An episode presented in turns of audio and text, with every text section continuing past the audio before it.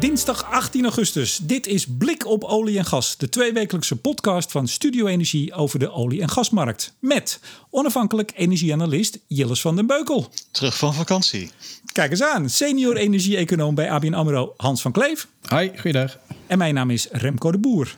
Straks we gaan het hebben over de spectaculaire aankondiging van BP, die ook door klimaatactivisten met gejuich werd ontvangen. Nou, niet allemaal, maar toch zeker een aantal.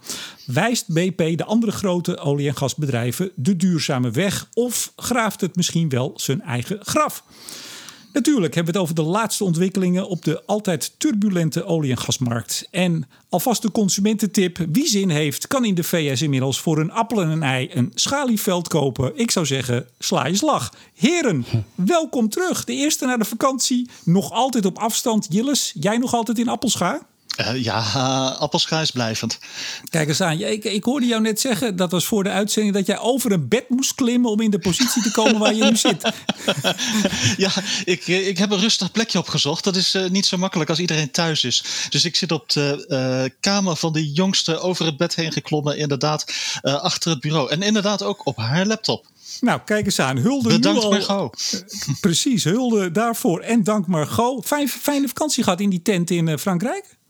Uh, ja, zeker. Ja. Ja, ja. Veel natuur. En ja, toch een beetje oppassen. Dus weinig musea of binneneten. Uh, en veel buitenleven. Goed zo. Hans, jij nog altijd in Apkoude? Ja, nog altijd. En hard aan het aftellen, want ik mag pas over twee weken. Dus, uh, ja, je bent zo contrarian, hè? Tegen de meute in. Ja, ja, ja. Dat is het voordeel als je geen kinderen hebt en uh, wat flexibeler bent. Kijk eens aan. En even over jouw thuissituatie. Jij, jij zit altijd in een kartonnen doos, maar dan moet je altijd... Je, je dacht nu om een gaatje te gaan maken om op je andere scherm te kunnen kijken. Ja, ik heb hier drie schermen, maar als ik in mijn, uh, mijn, mijn studio-inrichting ben, uh, dan, dan zie ik er nog maar één. dus ik zal voor de grap misschien eens een fotootje even op Twitter zetten. Dan, uh, dan kunnen jullie een beetje meekijken hoe ik hier weggefrummeld zit achter mijn bureau. Ach, het is, het is één grote ellende. Hou, ik mijn verhaal maar voor me. welkom, ja. jongens, zeg ik. En ik zeg ook welkom tegen bijna duizend extra nieuwe volgers en luisteraars die we dus via Spotify uh, bij hebben gekregen.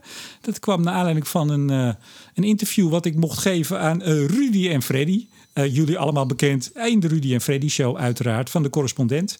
En toch even voor die nieuwe volgers die misschien nu voor het eerst denken... wat is dit? Ik, ik volg het wel, maar nu hoor ik het pas. Nou, Studio Energie, uh, diepte-interviews met de hoofdrolspelers in de energietransitie. Zo zijn we eigenlijk begonnen in 2018. En daar is wat bijgekomen. Uh, Bontebal en de Boer. Iedere twee weken doe ik dat met Henry Bontebal. Uh, ja, becommentariëren we de Nederlandse energietransitie. En met jullie, heren, ja, jullie weten het al. met Hans en Jilles, blik op olie en gas. Uh, iedere twee weken ook ja, die turbulente, uh, toch ook eigenlijk heel spannende wereld van olie en gas. Uh, ja. het, het, is allemaal groen wat we doen, maar oh, oh, oh, hoe gaat het met olie en gas? Dat is minstens zo belangrijk. Nou, laat dat nou de show zijn waar we nu net mee bezig zijn. En wie denkt, wacht even, Jilles van den Beukel, hoorde ik die laatst niet op Radio 1? Jilles, klopt dat? Ben jij vreemd gegaan? Afgelopen donderdag voor een, uh, wat zullen we zeggen, een eenmalig uh, uitstapje. Oh ja. nee, ga, ga lekker, dat weet je. Nee, maar dat, je, had, je had ruim de tijd, hè? Ik had ruim, en, en eigenlijk is dat uh, heel leuk ook om 20 of 30 minuten te hebben in plaats van twee of drie minuten waar het vaak op neerkomt. Dus nee, ik vond dat een, leuk interview op Radio ja, 1. Ja, Met plezier bedoelt, gedaan. bij, jij bedoelt bij jouw reguliere korte dingetjes. Bij ons heb je natuurlijk altijd, hè? wij hebben altijd ruim de tijd. Ja, ja zeker. Hans, uh, Ja. Was jij nog? Ik, ja, ik ben ook net terug van vakantie, moet ik zeggen. Uh, dus ik heb niet alles meegekregen. Was jij nog ergens te horen de afgelopen uh, twee weken? Uh, nee, te horen niet echt. Wel, wel te lezen in de kranten of op Bloomberg, maar niet, niet op radio en tv. Het was ook even wat rustiger. Hè? Jij bent meestal ja. bij nou, RTL Z zit je vaak, BNR. ja, Radio 1 ook wel eens. maar, maar goed, de laatste, laatste tijd dus even ietsje minder. Ben, Vakantie. Ja, vakantieperiode. Dus, uh, en eerlijk gezegd, er gebeurt ook weinig op de oliemarkt. Uh, terwijl er best heel veel gebeurt op de gasmarkt. Maar uh, dat is voor radio en tv blijkbaar toch iets minder interessant. Ja, maar wel voor blik op olie en gas. Dus Zeker. wij gaan gauw beginnen. Uh, straks natuurlijk over die spectaculaire aankondiging van BP.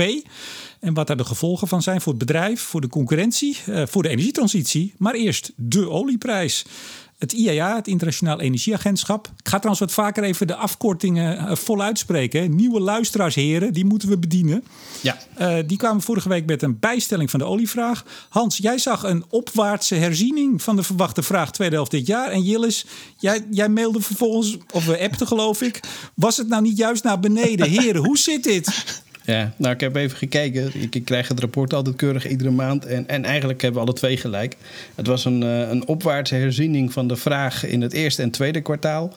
Uh, maar een neerwaartse bijstelling van de verwachtingen ten aanzien van de rest van het jaar. Dus wat dat betreft, uh, van beide wat. Dus wat je eigenlijk kan zeggen is dat verwachtingen in ieder geval vanuit het eerste en tweede kwartaal toch iets te pessimistisch zijn ingeschat. Hoewel de bijstelling naar boven wel ja, redelijk beperkt was hoor. Het ging van uh, eh, 82,9 miljoen vaten per dag, wat even goed een hoop is, naar 83,2. Uh, eh, dus uh, eh, 400.000 vaten meer. terwijl we inderdaad voor de tweede helft van het jaar een behoorlijke neerwaartse aanpassing zien. voor zowel derde en vierde kwartaal met ongeveer een half miljoen vaten per dag. Ja, en om dit nou even te vertalen voor mensen die voor het eerst luisteren, want die horen allemaal cijfers, die denken, waar gaat dit in hemelsnaam over? De wereld gebruikt zo'n 100 miljoen vaten, of gebruikte moet ik zeggen, zo'n 100 miljoen dus. vaten, precies, olie per dag. En de, de, raming voor heel 2020 is nu naar 91,9 voor dit jaar gezet door het IEA. 140.000 minder dan geraamd. Maar voor 2021 zitten we alweer, althans volgens de ramingen, 97,1 miljoen. Dat tikt alweer vrij snel die, eh, die 100 miljoen aan. Ja, dat klopt. Maar we zitten er natuurlijk nog onder. Plus dat we eigenlijk de verwachting was dat we uh, in 2021 al ruim boven die 100 miljoen zouden zitten. Dus we blijven ongeveer zo'n 5 miljoen vaten per dag onder het, uh, het, uh, ja, het pad zeg maar, wat we hadden gelopen op het moment dat corona niet was gebeurd. Um, en eerlijk gezegd, ook de aanbodzijde, als je, die er ook meteen bij pakt, die zien we voor volgend jaar nog wel op 94,5 miljoen vaten. Dus wat dat betreft lijkt dat te hinten op een tekort in de markt. En dat is dan, als je dat doorvertaalt naar de prijs, in ieder geval weer uh, ja, een, een, kans voor, op een hogere prijs. Als ja. belegger zijnde. Risico als je consument bent. Jillis, ik zag dat de Amerikaanse voorraden ruwe olie voor de derde week op rij zijn gedaald. Uh, nog niet eerder gebeurd dit jaar. Wat zegt dat? Um, ja, dat we toch nu in een fase zitten dat voorraden, en niet alleen in Amerika, maar dat is eigenlijk voor wereldwijd, uh, voorraden worden een klein beetje afgebouwd. Uh, ze zijn in april en mei heel snel gegroeid, maar ja, daarna is er toch uh, serieus werk gemaakt van minder olie aan te leveren. en nu zie je dat die voorraden langzaampjes worden afgebouwd. Ze zijn nog wel absoluut op een hoog niveau. Ja, en verder de olieprijs ja, vrij constant. En waar iedereen een beetje naar uitkijkt is, uh, blijft de OPEC dat goed managen? Van uh, niet te veel en niet te weinig. Het is echt een, uh, ja, toch een delicaat spel wat zij moeten spelen. Nou, daar gaan we het aan het eind van de uitzending zeker nog even over hebben in onze vooruitblik. Want er staat weer van alles te gebeuren. Hans, je zei net nog één keer even. De aanbod is die 94, nog wat hè, miljoen. De verwachte aanbod, ja. Ja, maar dan gaan voor, dus als... als voor volgend jaar, hè? Dit jaar is het zelfs uh, onder de 93. Oh, voor, sorry, voor volgend jaar. Oké. Okay. Ja, ja, ja. en, maar dan hebben, dan hebben we dus inderdaad een tekort. Uh, voor volgend jaar een, een, een, tekort van ruim 2,5 miljoen... waar we dit jaar nog een overschot zien. Uh, ja. En wat zou dat betekenen? Nou ja, als, als er verder niets aan gebeurt en de verwachtingen komen uit, hè, dat is altijd, uh, altijd even koffie kijken en afwachten. Maar goed, stel dat, uh, ja, dan, dan geeft het een opwaartse prijsprikkel, zou ik maar zeggen. En dan is het in ieder geval voer voor marktspeculanten om, om, om, positie te nemen op verder prijsstijgingen. En vaak die beweging alleen al zorgt voor een hogere olieprijs. Ja, wij zijn deze podcast begonnen toen we naar de ne negatieve prijs gingen, negatieve olieprijs. We doen dit iedere twee weken. We behouden ons even een vakantietje. Maar wij kunnen natuurlijk iedere twee weken kunnen we. Nou, het is ietsje meer, het is ietsje minder, het is ietsje meer, het is ietsje minder. Ja. Zegt dit nou eigenlijk allemaal wel wat? Uh, wat, een rare vraag. Ja. Hoe bedoel je, zegt dat wat? Nou, we kunnen over twee weken weer zitten. Dat de, de nee, ietsje naar boven is bijgesteld. Of ietsje naar beneden. Of, ik bedoel, nou ja, goed, wat, wat zegt het? En dat geldt eigenlijk altijd voor, voor dit soort dingen. En dat geldt ook voor bijvoorbeeld de olieprijsvoorspellingen die wij als bank uh, afgeven. Uh, het, het, is een, een, een, een, of ja, een fotomoment. Het is hoe we op dit moment aankijken tegen de markt. En dat, dat wordt gewogen door beleggers en investeerders. En, en die bepalen hun positie daarop. Dus in zoverre zegt het iets dat als je je verwachting aanpast dat het aan beleggers en investeerders is om te kijken... moeten wij onze strategie aanpassen en posities kopen, verkopen of anders investeren, et cetera. Dus in, in die zin zegt het wel degelijk wat. Uh, het, het, geeft een beetje aan hoe, de, ja, hoe, hoe, het sentiment in de markt is... en uh, hoe, ja, hoe, de, hoe, de, hoe, de, hoe de boel ervoor staat, zeg maar. Ja, Jillis, twee weken geleden uh, bericht. Schaliegasveld in de VS verkocht tegen een korting van 90% Ik zei het al in de intro. Wie zin heeft, die kan voor een appel en een ei boodschappen doen in Amerika. Wat gebeurt daar? Uh, ja, dat, dat sommige bedrijven het toch een beetje opgeven. Met name ook met, met schaliegas hoor, niet alleen met schalieolie. Je had uh, vlak voordat wij uh, ons zomerreces ingingen, schreef Shell 540 miljoen dollar af op zijn schaliegas-assets in de Appalachië, in, Pennsylvania vooral, in de Marcellus. En uh, ja, dat, dat is een groot bedrag. En dat was dus, nou ja, eh, ze hadden het ooit tien jaar geleden voor ongeveer tien keer zoveel gekocht. Ze hebben het dus ooit voor 5 miljard dollar gekocht.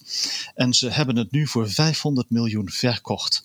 Eh, en dat geldt voor veel van die grote jongens. En ja, eh, de grootste op dat gebied is ExxonMobil, die ooit eh, XTO, op dat moment de grootste Amerikaanse schaliegasproducent, overnam. Voor als ik het goed heb, 41 miljard dollar. En ja, die hebben daar bijvoorbeeld nog nooit wat op, op afgeschreven. Kortom, de waarde van die assets, ja, die is uh, niet gehalveerd, maar hoe zeg je dat als het er gedecimeerd? Dat is het woord, gedecimeerd. Ja, en, en de partijen die dat dan toch kopen voor zo'n heel laag bedrag, want duidelijk is dan dat die grote jongens die willen er vanaf en die zijn bereid daar 90% verlies op te leiden. Wat voor jongens stappen er dan in? Ik zou haast zeggen vrije jongens. Uh, nee, um, uh, toch een beetje hedge funds bijvoorbeeld, uh, die dat aandurven, wat private equity. net zoals we nu zien op de Noordzee, dat private equity toch in dat soort dingen stapt. met de verwachting, met nou ja, de idee, het is nu goedkoop. Misschien is het dan ook wel good value for money. dat laatste moet je afwachten, maar het is in ieder geval goedkoop. Maar het zijn dus niet altijd de conventionele partijen die daar, uh, daarin stappen op dit moment. Ja. Hans, gasprijzen, hoe staat het daarmee? Ja, die lopen hard op. Want die waren even, gas was uh, bijna te geven. Dat, uh, ja. dat was buitengewoon lage prijs. Kuubje gas, lekker, goedkoop. Maar dat loopt op. Wat, wat hoe komt dat?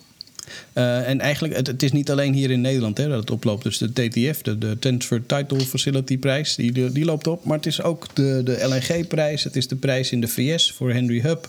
Dus eigenlijk alles gaat omhoog. En dat is een combinatie van uh, factoren. Sowieso natuurlijk de vraag neemt toe, uh, omdat de simpelweg de, de economie weer een beetje op gang komt. En, maar het seizoen speelt ook mee. We hebben natuurlijk een behoorlijke warme periode gehad. Uh, dus uh, de, de vraag voor, of naar elektriciteit om de airco te laten draaien, die, uh, die is ook behoorlijk gestegen. En we zien ook een klein beetje dus dat die economie aanloopt en, en daardoor de vraag naar LNG weer wat op, of aantrekt. en ook dat heeft een positief effect. Dus wat dat betreft, ja zien we eigenlijk al die prijzen over de hele linie met, met 20% wel zijn gestegen. Of zelfs soms wel meer, 25% in de afgelopen twee weken. Ja, ja, wij sturen altijd, of jullie sturen altijd even een mailtje met wat uh, uh, van, nou, waar zullen we het over hebben? Speculatieve posities bijna neutraal. Ja. Wat zegt dat?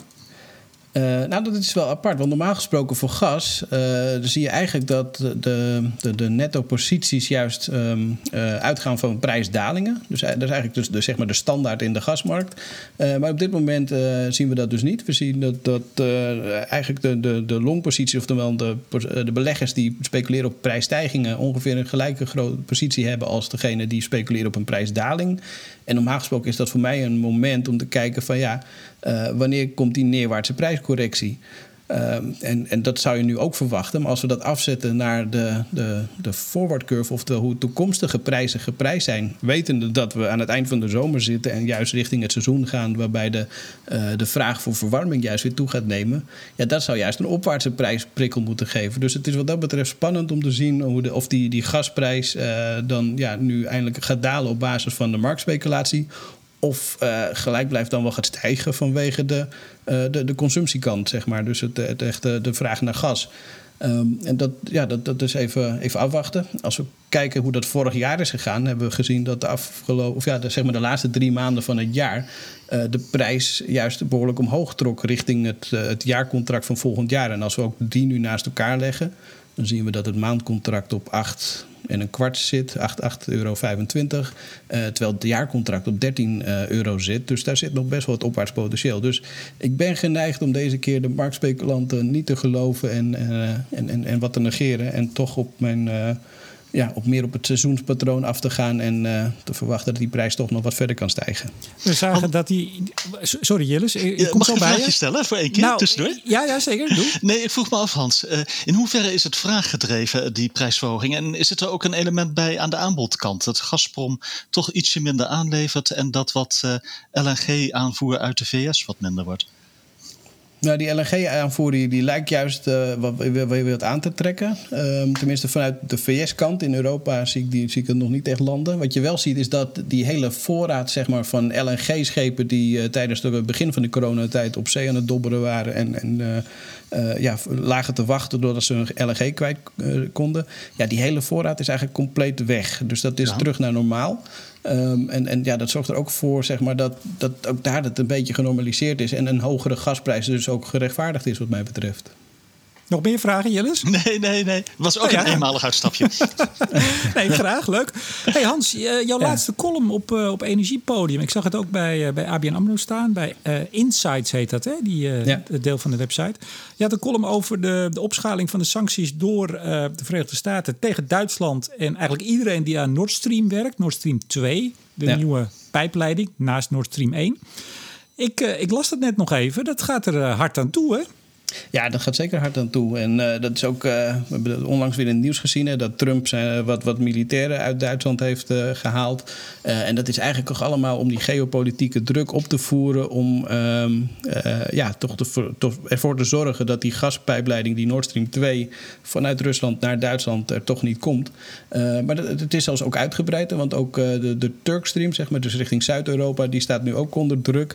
en je ziet dus echt dat het, het, het, het geopolitieke spel hier echt vol op de wagen is. En uh, waarbij Trump toch eigenlijk zegt van ja, uh, en zich dus heel actief bemoeit met, met de energiepolitiek van Europa. Um, uh, met, met als, als bijzinnetje van, nou ja, als je dan. We, we, willen niet dat, dat Europa meer afhankelijk wordt van Rusland. En gelukkig kan je LNG inkopen in de VS. dus er zit toch ook wel een, enige mate van een eigen agenda in. maar het is wel ja, bizar bijna om te zien hoe, hoe hoe hoog dat nu oploopt en hoe hoog dat gespeeld wordt. En Merkel die, uh, ja, die gaat er ook behoorlijk uh, hard uh, tegen in om ja, dat, dat, dat toch te, te, veroordelen en te kijken of ze dat weer een beetje normaal kan trekken.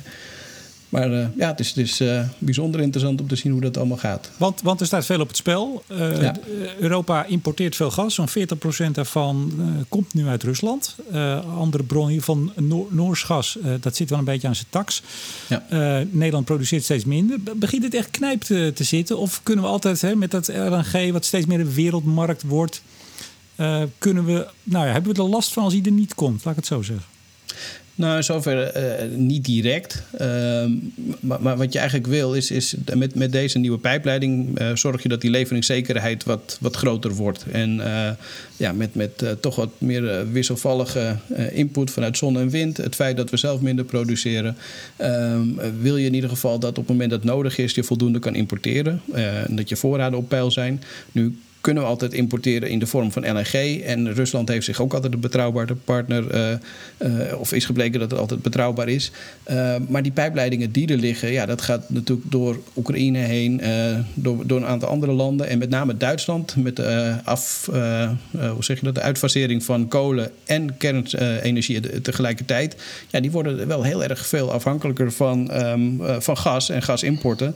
En uh, ja, die willen eigenlijk die risico's niet lopen dat er ergens een keer iets paak loopt. Dus ze willen voldoende capaciteit hebben om, om dat te kunnen importeren. Dus vandaar dat, uh, met name voor de Duitsers, maar ik denk eigenlijk voor heel uh, Noordwest-Europa, het van belang is dat, dat die gaspijpleiding, of in ieder geval de gastoevoer, ja, op, op peil blijft. Onder meer Shell zit erin, uh, Engie, Uniper. Ja, jouw conclusie of jouw afsluiter was... Uh, nou, desnoods bouwen ze hem in hun eentje zelf af, de Russen. Maar uh, ik las erin, af komt hij. Ja, het, zou mij zeer verbazen als, als dat er niet komt. Het belang voor zowel Europa uh, en met name Duitsland, maar zeker ook voor de Russen. Want ja, dat is het, het voor- en nadeel van een pijpleiding. Uh, je, weet meteen wie, de, wie, wie je consument is. En, en er is toch een soort van wederzijdse afhankelijkheid. Dus ja, wij importeren heel veel uit Rusland. Maar Rusland krijgt dus heel veel aan inkomsten uit Europa. En ja, die, die kunnen ook niet ineens zonder. dus um, eerlijk gezegd denk ik inderdaad dat als, als er door allerlei sancties... door dit soort commerciële partijen niet meer aan doorgebouwd kan worden... Uh, ja, dan zal Gazprom het op een of andere manier zelf doen. Dus uh, het, voornaamste wat je nu bereikt is een vertraging in het hele uh, proces. Jilles, jij had twee afleveringen geleden een prachtige anekdote over dat afbouwen door de Russen. Ik ga hem niet herhalen, dan moeten luisteraars maar even twee afleveringen terug luisteren. Zelfs Hester van Santen van NRC, die was volgens mij een groot fan van de anekdote. Die vond het heerlijk om naar jou te luisteren. Ik ook en de luisteraars ook. Heb je nog meer anekdotes hierover? Uh, over, over Nord Stream 2 speciaal. Nou, nou ja, ik, ik, begreep wel dat Duitse burgemeesters nu serieus bang worden dat ze niet meer de VS in kunnen. Bijvoorbeeld van havensteden, ze. Uh, dat, dat, dat soort dingen. Uh, het is wel frappant hoe ver dat gaat. Ja, en verder, ja, Russische olie- en gasindustrie ja, dat, dat, dat is een aparte, interessante wereld. Uh, wat daar gebeurt, kunnen wij ons soms in het, uh, in het Westen niet, uh, niet, niet, niet, niet voorstellen. Nou, wordt vervolgd dan uiteraard, zou ik bijna zeggen, BP. Die hadden een aankondiging. En wat voor een, ik zei het al, een spectaculaire. Jilles, wat hebben ze precies aangekondigd? Nou, een aantal dingen. Uh, ze hadden hun cijfers, zoveel verlies, uh, 17, 18 miljard afschrijvingen. Uh, hangt er een beetje vanaf hoe je dat doet. 12 of 18 miljard dollars, alles gaat in dollars. Maar daar stapten beleggers heel snel overheen. Ja, dividend werd gehalveerd. Oh ja. Bij Shell had, jij, had jij niet een voorspelling gedaan over dat dividend? Ja, voor, ik zat eens voor een keer goed met dat dividendverlaging dat hij eraan kwam. Ja, ja. ja moet, moet ik nog een voorspelling doen? ExxonMobil, eind van het jaar. Ja, ja dat, maar dat, ja, maar daar zijn al meer analisten het wel over eens. Hè? Die, die duwen alle, alle pijn voor zich uit en die moeten hem een keer nemen. Ze moeten hem een keer nemen. Ja, dat zit er wel, uh, wel Maar, maar laten we even ook voor de, de nieuwe, de nieuwe uh, luisteraars... die anders ja. door de bomen misschien al snel het bos niet meer zien...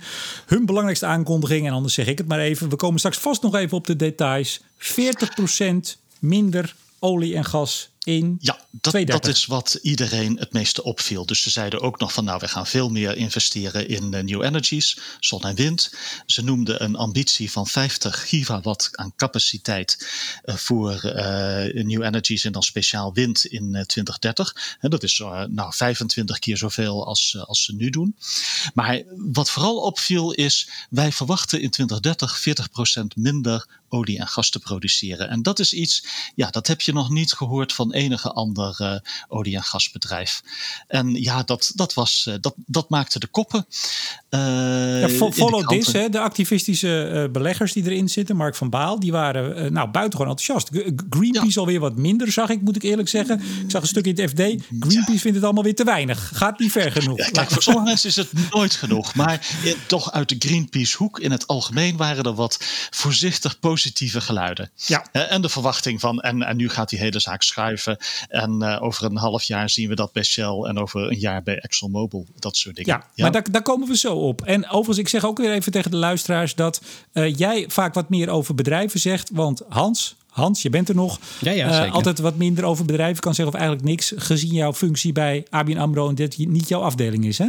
Klopt. Ja, ik volg meer de commodity-markt, dus echt de, de, de grondstofprijs. Uh, en wij hebben zelf aandeelanalisten die meer de BP's en de Shells van deze wereld volgen. Wat niet wil zeggen dat ik op hoofdlijnen over in totaal zeg maar, van dat soort bedrijven wel iets kan zeggen. Ja, nou breek, breek maar lekker in als je er iets over kan en wil zeggen. En pas op, want het kan best zo zijn dat je er anders morgen uitvliegt. En dat willen we niet. Uh, nee, dat willen we zeker niet. Tenminste, ik niet. Nee. Het gaat al, er gaan er al wat mensen uit bij jullie. Hè? Even, even een zijstapje. Uh, de internationale tak wordt opgegeven, zeg ik maar even, van de zaak, het zakenbankieren. Ja. Is, is, dat een, uh, is er dan even serieus een, een mineurstemming op de bank? Of uh, wat het betreft zo'n 800 mensen wereldwijd? Ik dacht 150 in, uh, in Nederland. Is dat meteen grafstemming? Ja, nou goed, het is, het is voor die mensen sowieso niet leuk natuurlijk. Ehm, dus, dus, en, en ja, goed, dat het een sector is die je bedient, die, die aan het veranderen is, is, is duidelijk. En dat je daarop aan moet anticiperen ook. Um, uh, maar goed, uh, ja, op het moment dat er mensen zelf uh, geraakt worden, is dat, is dat altijd ja, slecht. Maar ik begrijp ook dat in deze tijd er keuzes gemaakt moeten worden en je zeg maar, mee moet gaan in de, in, de bewegingen die de, die de markt, ja, die, die, die je ziet. Zeg maar. Dus wat dat betreft is het ook niet een, een complete verrassing. Um, maar goed, het blijft altijd ja, triest als het net jezelf betreft. Terug naar BP. Jilles, uh, eh, 40% minder olie- en gasproductie. Dat was toch een beetje wat de, de, de koppen maakte. Hè? Je zei al een aantal andere dingen. Ook de schuld te reduceren. Nou, ze, ze, ze doen van alles. In hoeverre is dit nou uh, klimaatgedreven? En in hoeverre is dit misschien wel sowieso heel erg slim voor een grote uh, olie- en gasspeler in de wereld? Nou, het, het, het, het was in ieder geval toch, denk ik, dat element waardoor hun uh, aandelenkoers met 7% omhoog ging die dag. Uh, beleggers waren hier heel enthousiast over. Men, men snakt naar olie- en gasmaatschappijen met een energietransitieverhaal. Daar is echt grote, grote behoefte aan. Ja, die niet alleen de woorden hebben, hè, talk the talk, maar ook walk the talk. Hè? Is dat nou, de, ja, en dan moeten we nog steeds afwachten in hoeverre BP walkt. Maar ze hadden in ieder geval een concrete strategie en concrete doelen over een aantal dingen. Maar ja, uh, is, in hoeverre is dit klimaatgedreven en in hoeverre zijn dit andere dingen? Ik denk een beetje van beide.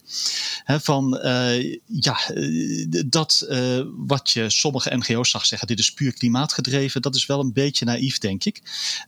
hoewel ze dat misschien ook best beseffen dat er meer speelt. Wat je een boel energieanalisten toch wel ziet stellen ook, is het is niet alleen klimaat.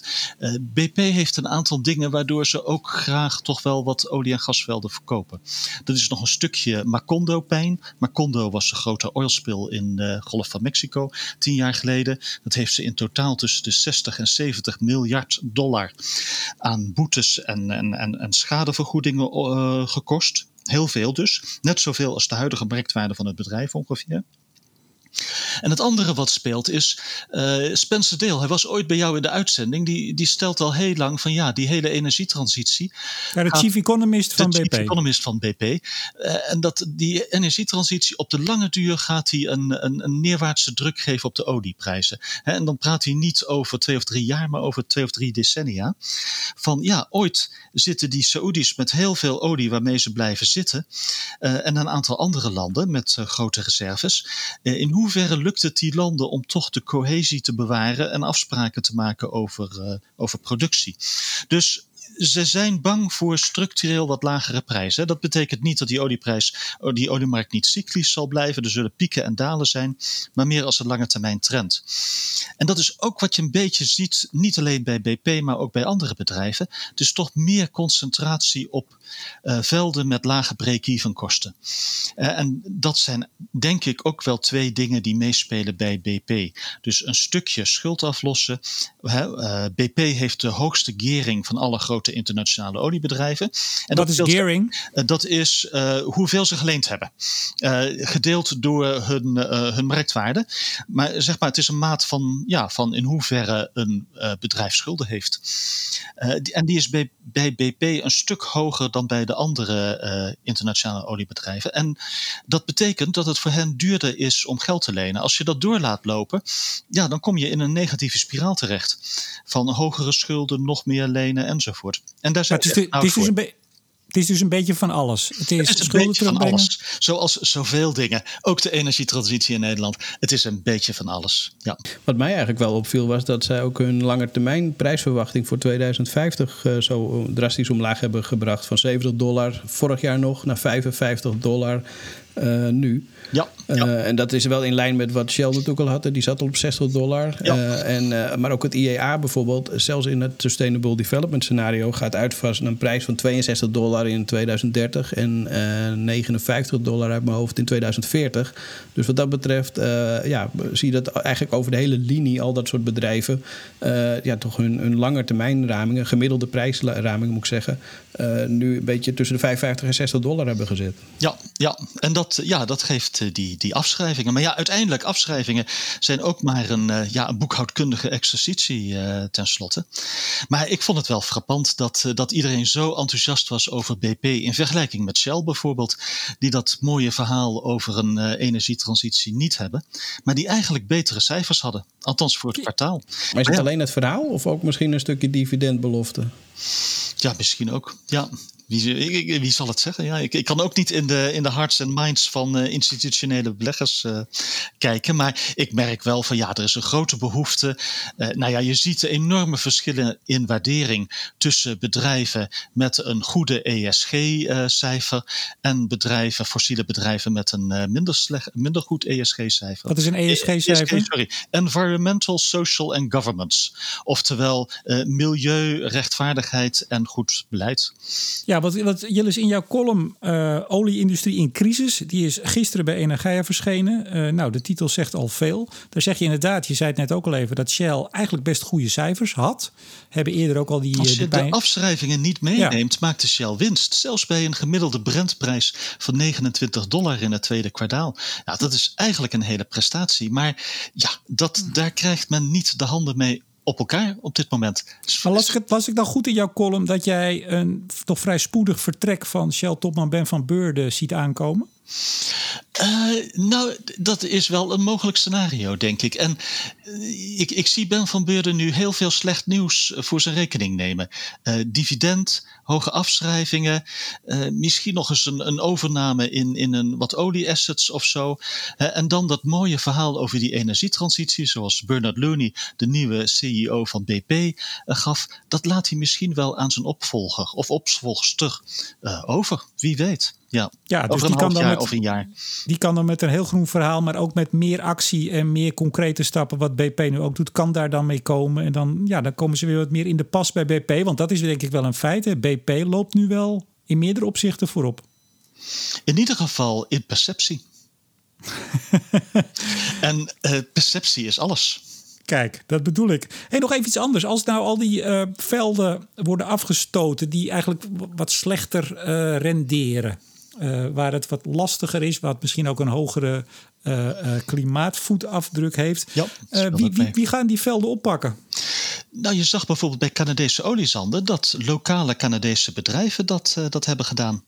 En die doen dat ook weer voor een mix van dingen. Die, die zeggen van nou, misschien als lokaal bedrijf zijn wij wat, wel wat beter in staat om uh, ja, lage lonen te bewerkstelligen.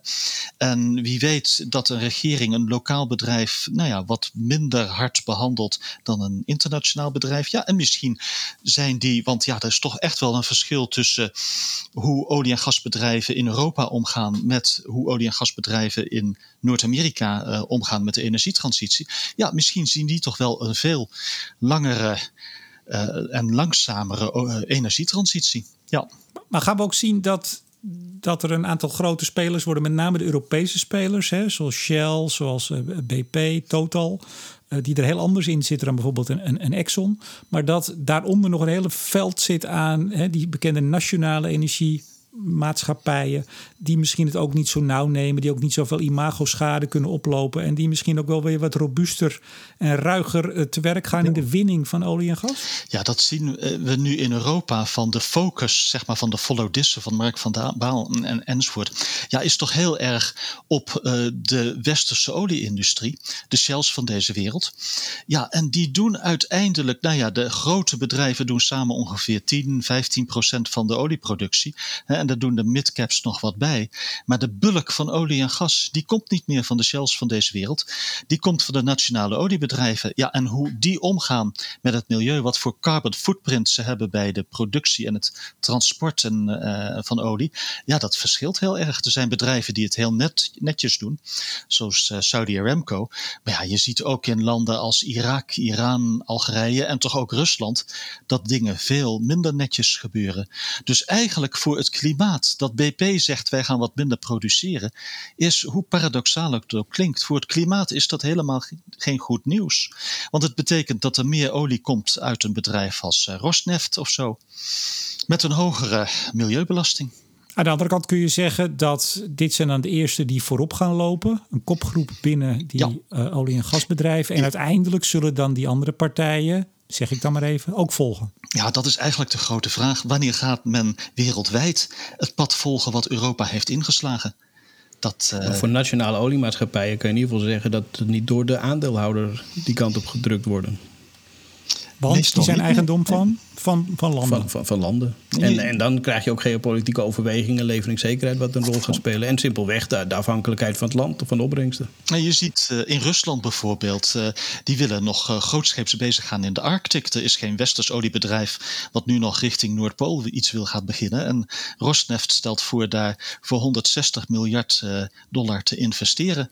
En vraagt om een belastingvrijstelling van 40 miljard, die orde van grootte. Ik dacht dat de Noor ook weer die kant op gingen, Nou, dat is toch wel. Ja, maar, nou, dat is Barentszee. Eh, ja, dat, dat speelt al wat, wat, wat langer. Maar, uh, dat maar de, de, banken, de banken gingen daarvoor liggen. Of de financiers. Die hebben gezegd: wij gaan het niet financieren.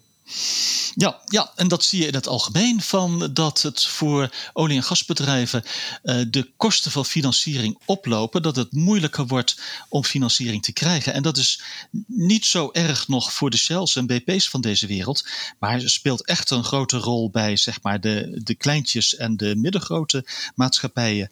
En, en daar zie je dus ook bijvoorbeeld Noordzee olie- en gasproductie voor de kleintjes. Ja, dat is allemaal private equity wat daar is uh, ingestapt de laatste vijf jaar. Ja, jouw, jouw column heet uh, Olieindustrie in crisis. Is er echt crisis of was dat alleen een mooie kop? Uh, beide. Vooruitblik, heren.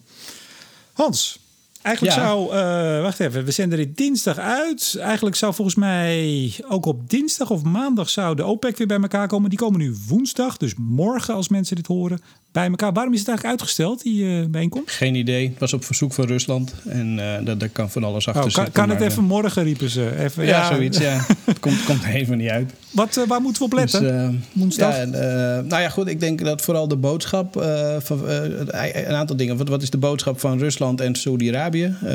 Wat was de compliance? Oftewel heeft iedereen zich aan de afspraken gehouden. Nou, met name Irak, Nigeria en Kazachstan, die de vorige keer natuurlijk uh, een potje van bakten. Ja, de afspraak over de productiebeperkingen. Productie, ja, precies. Ehm, en, en of zij dan ook inderdaad dat wat ze eerst te weinig hebben gedaan, nu extra hebben ge, ge, ge, ja, verlaagd zeg maar, aan productie. Dus dat, dat is interessant, denk ik. Ik heb dacht ik ook ergens gelezen dat de Verenigde Arabische Emiraten uh, zich ook deze keer niet helemaal aan de afspraak hebben gehouden. Dus dat moet even zien hoe dat gaat. Maar ik denk dat met name de boodschap vanuit Rusland en Saudi-Arabië is uh, van uh, hoe, hoe, staat het ervoor? Wat hebben ze aanpassingen ten aanzien van de verwachting van de vraag naar olie, waardoor het misschien bijgesteld moet worden?